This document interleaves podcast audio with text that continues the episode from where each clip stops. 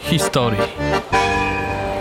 Podcast dofinansowany ze środków Instytutu Dziedzictwa Myśli Narodowej imienia Romana Dmowskiego i Ignacego Paderewskiego w ramach Funduszu Patriotycznego.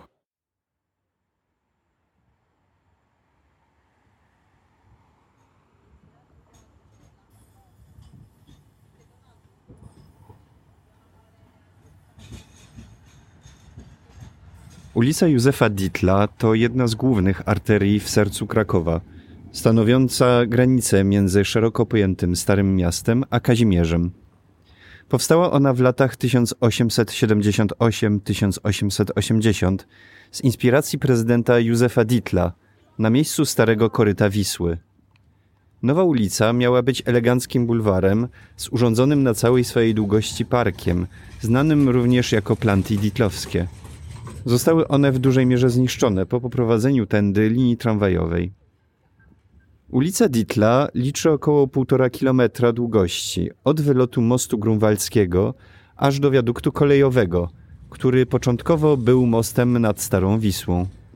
Wzdłuż niej zbudowane są piękne kamienice, w tym niegdyś największa w Krakowie kamienica Orensteina, położona na rogu ulicy Ditla i Stradomskiej. Stały wzrost ruchu turystycznego przyczynia się do szybkiej zmiany charakteru tej części miasta. Hotele i restauracje powoli wypierają małe przedsiębiorstwa lokalne, takie jak zakład dorabiania kluczy przy ulicy Ditla 45. Zakład dorabiania kluczy, tak? Zgadza się?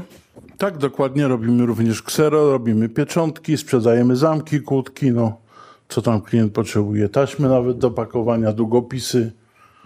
Dużo ludzi gubi klucze? No dużo, przeważnie młodzi. E, tutaj jesteśmy w centrum miasta, na Starym Mieście. Dużo też turystów. Czy tutaj jacyś turyści przychodzą? Przychodzą turyści, jak zgubią klucze od swoich tam pokoi hotelowych czy coś, ewentualnie robią też, robią, kupują kłódki na kładkę Bernatka. Na kładkę Bernatka? Tak, dokładnie te kłódki dla zakochanych, na których tam wypisują sobie te inicjały, serduszka, nie serduszka, no i potem wieszają to tam na tej kładce. Czy to są raczej takie duże kłódki, czy raczej takie maluśkie?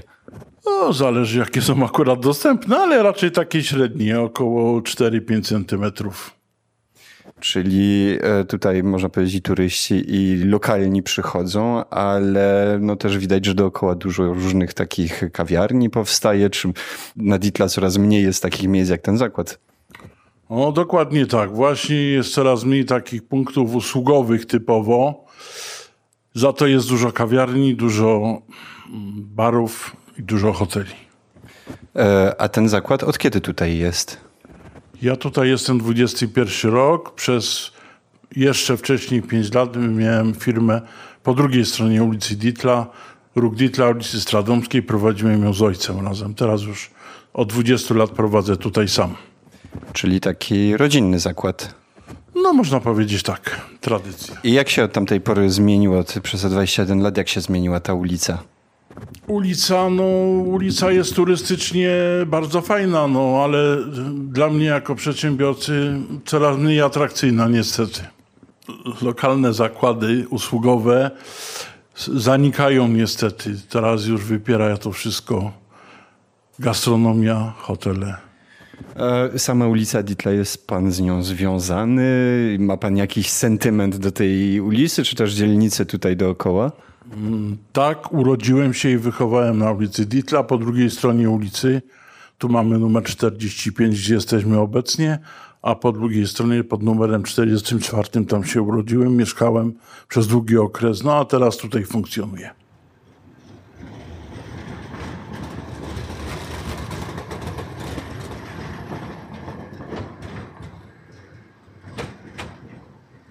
Zakład to jest malutki zakład, pracownia rzemieślnicza, czyli produkujemy buciki yy, skórzane, damskie, a oprócz tego mamy współpracujemy z innymi firmami też skórzane bucimi, polskimi oczywiście, yy, produkującymi buciki.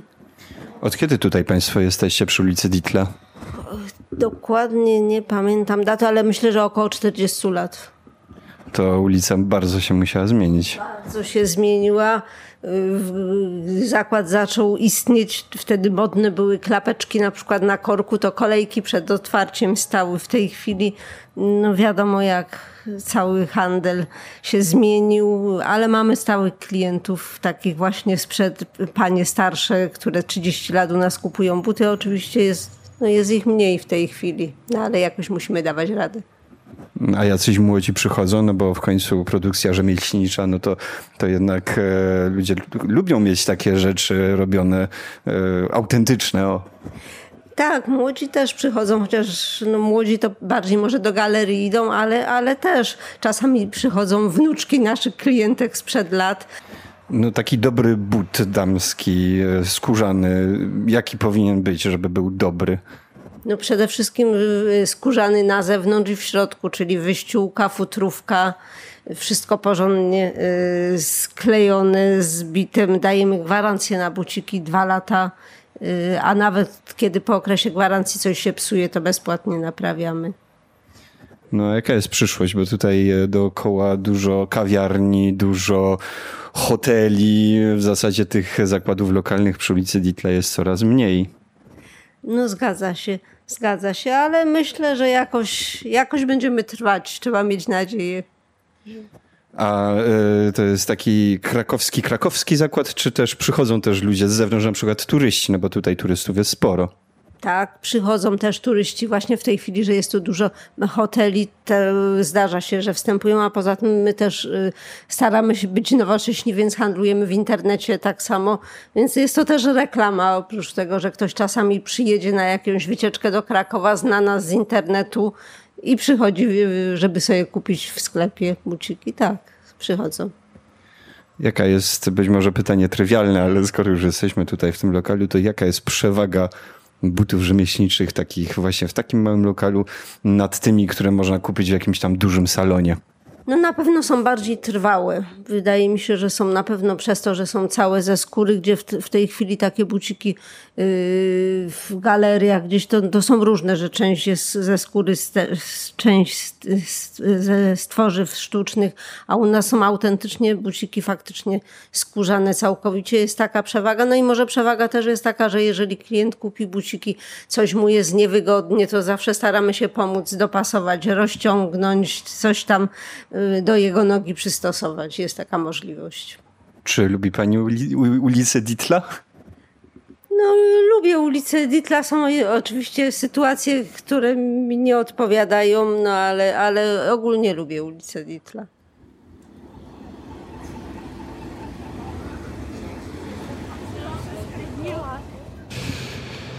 Pracownia cukiernicza, Ditla 27, ale taka dość niezwykła pracownia cukiernicza. Mm, tak, jesteśmy niezwykłą pracownią, ponieważ pracujemy z osobami niepełnosprawnymi w ramach e, WTZ-u Klika, e, warsztatów terapii zajęciowej. E, robimy tutaj różne ciasta, torty na zamówienie. Staramy się usprawniać osoby z niepełnosprawnością. Czyli to osoby z niepełnosprawnością robią te torty, znaczy te różne ciastka? Tak, w dużej mierze oni, natomiast no, nie są w pełni samodzielni, dlatego też jestem tutaj ja potrzebna, żeby ich przyuczać i, i pomagać nadzorować cały proces. Kim są klienci? Czy w ogóle dużo jest klientów? Klientów mamy wystarczająco, tak, ale zachęcamy oczywiście. Um, jest, klientami są osoby zaprzyjaźnione z nami, które nas w jakiś sposób e, poznały. E, często to są sami nasi uczestnicy warsztatów, którzy e, poznali po prostu nasze smakołyki i e, e, zamawiają u nas. Ulica Ditla taka trochę ruchliwa, dużo ludzi się tutaj e, no, przechodzi. Czy tutaj jacyś już lokalni przychodzą, czy jeszcze nie? Ze względów takich logistycznych jeszcze nie mamy tutaj wizerunku e, dobrego na e, reklamy takiej naszego miejsca. I przez to lokalne osoby no, często nie wiedzą, czego się spodziewać, czy nie wiedzą w naszym miejscu. A od kiedy tutaj, od kiedy tutaj jest ta pracownia cukiernicza? od roku, od roku tutaj funkcjonujemy e, i, i rozwijamy się coraz bardziej. E, ale myślę, że wkrótce już e, będziemy mieć tutaj reklamę i, i porządne otwarcie, bo po roku działalności przydałoby się huczne otwarcie. Pracownia cukiernicza, ale może będzie kiedyś kawiarnia? Tak, tak, bardzo byśmy chcieli. Mamy takie marzenie, żeby były tutaj stoliki nasze na zewnątrz, żeby można było sobie przyjść, zamówić kawę e, na wynos, na miejscu, e, zjeść do tego dobre ciacho e, albo jakąś tartę wytrawną i pójść dalej. A przy ulicy Ditla jak się pracuje? Jest głośno, ruchliwo, ale nam bardzo przyjemnie. Też w, wolnych, w wolnym czasie korzystamy z tego, że możemy na spacer tutaj pójść w okolice i mamy dużo ciekawych miejsc, czy nad Wisłę, czy na Kazimierz, gdzieś zwiedzać. Wytyczenie ulicy Ditla wpisywało się w politykę porządkowania miasta zainicjowaną przez Józefa Ditla. O tym wybitnym prezydencie miasta Krakowa i naukowcu rozmawiam z doktorem Krzysztofem Jabłonką. Józef Dietl, niezwykle barwna postać o niezwykle barwnym życiorysie i można powiedzieć także inkarnacja trochę Austro-Węgier. Na naszym terenie. Ja bym porównał Józefa Ditla z generałem Starynkiewiczem w Warszawie. Starynkiewicz był oczywiście carskim generałem, ale tak wyjątkowo dobrego charakteru, rzadko spotykanego wśród tych właśnie wysoko postawionych, notabene był y, pochodzenia białoruskiego i miał piękne antyczne imię Sokrates, Sokrat Starynkiewicz, prawosławny, do końca został. I tak pokochał Warszawę, że ma do dzisiaj plac i nikt nie jest w stanie go ruszyć, chociaż jest to z carskich czasów. Dittel podobnie. Dodać należy, no zaznaczmy, że e, urodził się właśnie w Krakowie 24 stycznia 1804 roku e, czyli no, w roku E, wojen napoleońskich, kiedy e, trzy miesiące później, 18 maja, e, Napoleon proklamuje cesarstwo.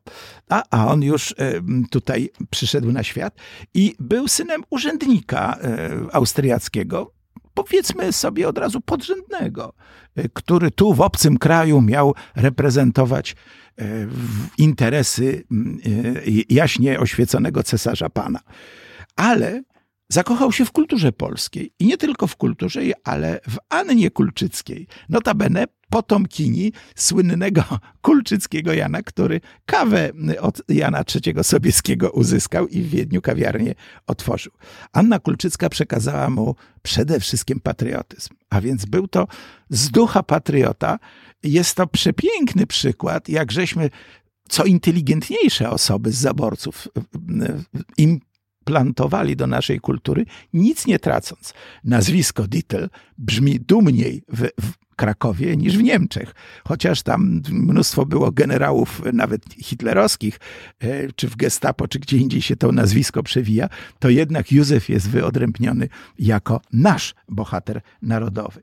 E, dodam, że tak był wierny miastu, że zmarł również w nim 18 stycznia 1878 roku, będąc pierwszym prezydentem samorządnego Krakowa po ustanowieniu autonomii Galicji, autonomię otrzymały również miasta galicyjskie, mogąc wybierać swoich burmistrzów, prezydentów, wójtów, starostów, kogo tam trzeba. Starostów, nie starostów mianował e, niestety Wiedeń.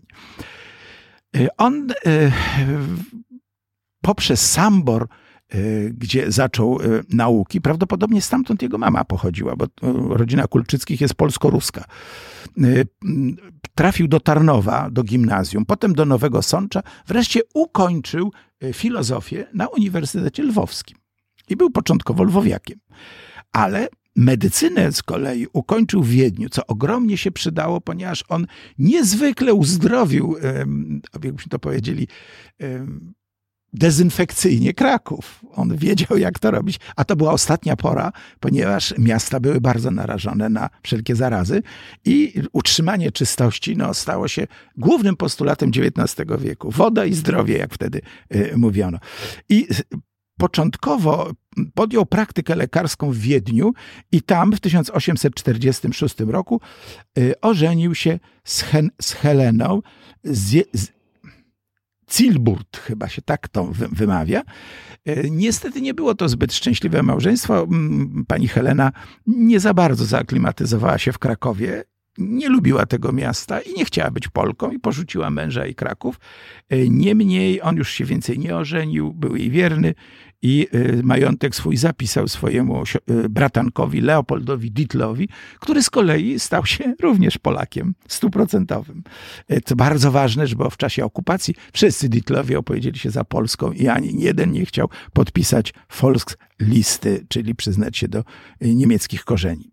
W 1851 roku zaczął pracę na Uniwersytecie Jagiellońskim. I tutaj w okresie e, wielkiej euforii patriotycznej, którą się nazywa często rewolucją moralną, pamiętajmy, niezbrojną, tylko właśnie przebudowy wewnętrznej narodu. Bardzo, bardzo ciekawe określenie. W kilku narodach takie przechodziły rewolucje. Został wybrany w 1861 rektorem Uniwersytetu Jagiellońskiego. Pełnił tę funkcję raptem dwa lata, właściwie jeden sezon, jak to się często mówi. I mm, cesarz Franciszek Józef edyktem z 14 czerwca 1865 roku usunął go już nie tylko z urzędu, ale i z uczelni na emeryturę bez podania powodu. Powód był jasny, był za, za dużym patriotą. Ale tutaj ujęła się za nim e, przede wszystkim e, palestra e, krakowska i bardzo szybko wybrano go w 1866 wybrano go prezydentem Krakowa. Był nim bardzo długo, no, prawie 10 lat. E, tuż przed śmiercią złożył urząd, e, ale był tak szacowny, że nazywano go rektorem seniorem. Jakie jego zasługi były? Przede wszystkim napisał świetną pracę e, pod tytułem o reformie szkolnictwa krajowego. I odegrał jaką rolę? Spolonizował, ale nie tylko spolonizował, zukrainizował szkolnictwo Galicji wyrzucając język niemiecki jako dodatkowy lub w ogóle, szczególnie w małych klasach. Dzieci dorosłe mogły się uczyć, ale najpierw e, dzieci ukraińskie musiały w swoim rodzinnym języku, wtedy nazywano to e, mother language, e, czy też, czy też Muttersprache to znaczy językiem matki. Wiemy to z doświadczenia, to jest niepodważalne w historii. Język dziedziczy się wyłącznie po matce. Po ojcu, owszem, wypada umieć, jak ktoś ma dwu, dwunarodowych rodziców, ale po matce to jest rzecz um, obowiązkowa. I w ten sposób spełnił tę samą rolę, co Gołuchowski w Czechach, gdzie do dzisiaj się tam go czci i ulice w każdym mieście Gołuchowskiego, a u nas nikt nie wie, kto to był pan Agenor, e, poza wspaniałym imieniem, niespotykanym gdzie indziej. E, to właśnie Dietl, e, on, Austriak z pochodzenia, polonizuje nam całą Galicję, a zwłaszcza jej szkolnictwo.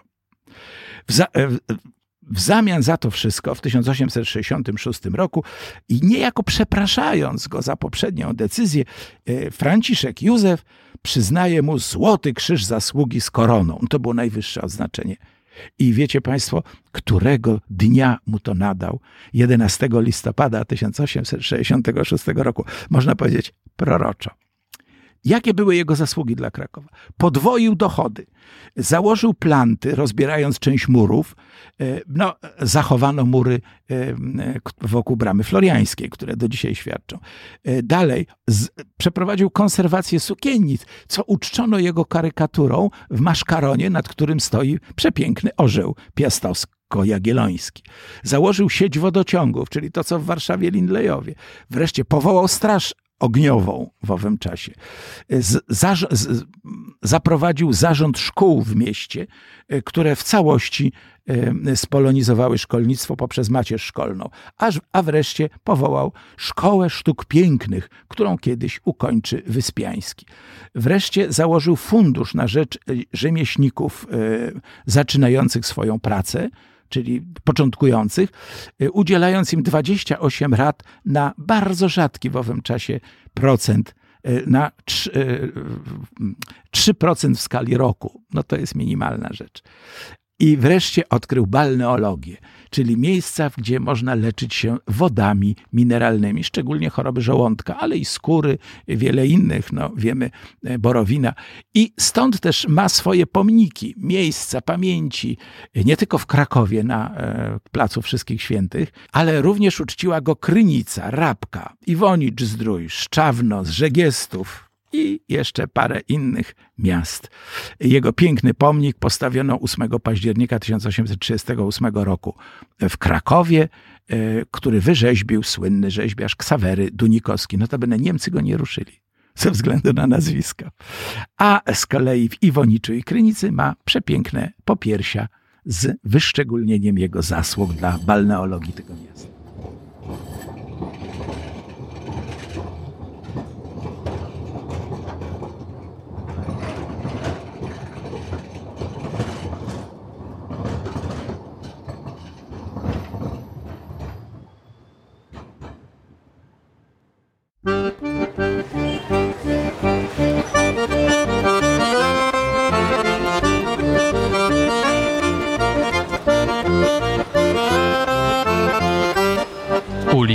Historii. Podcast dofinansowany ze środków Instytutu Dziedzictwa Myśli Narodowej imienia Romana Dmowskiego i Ignacego Paderewskiego w ramach Funduszu Patriotycznego.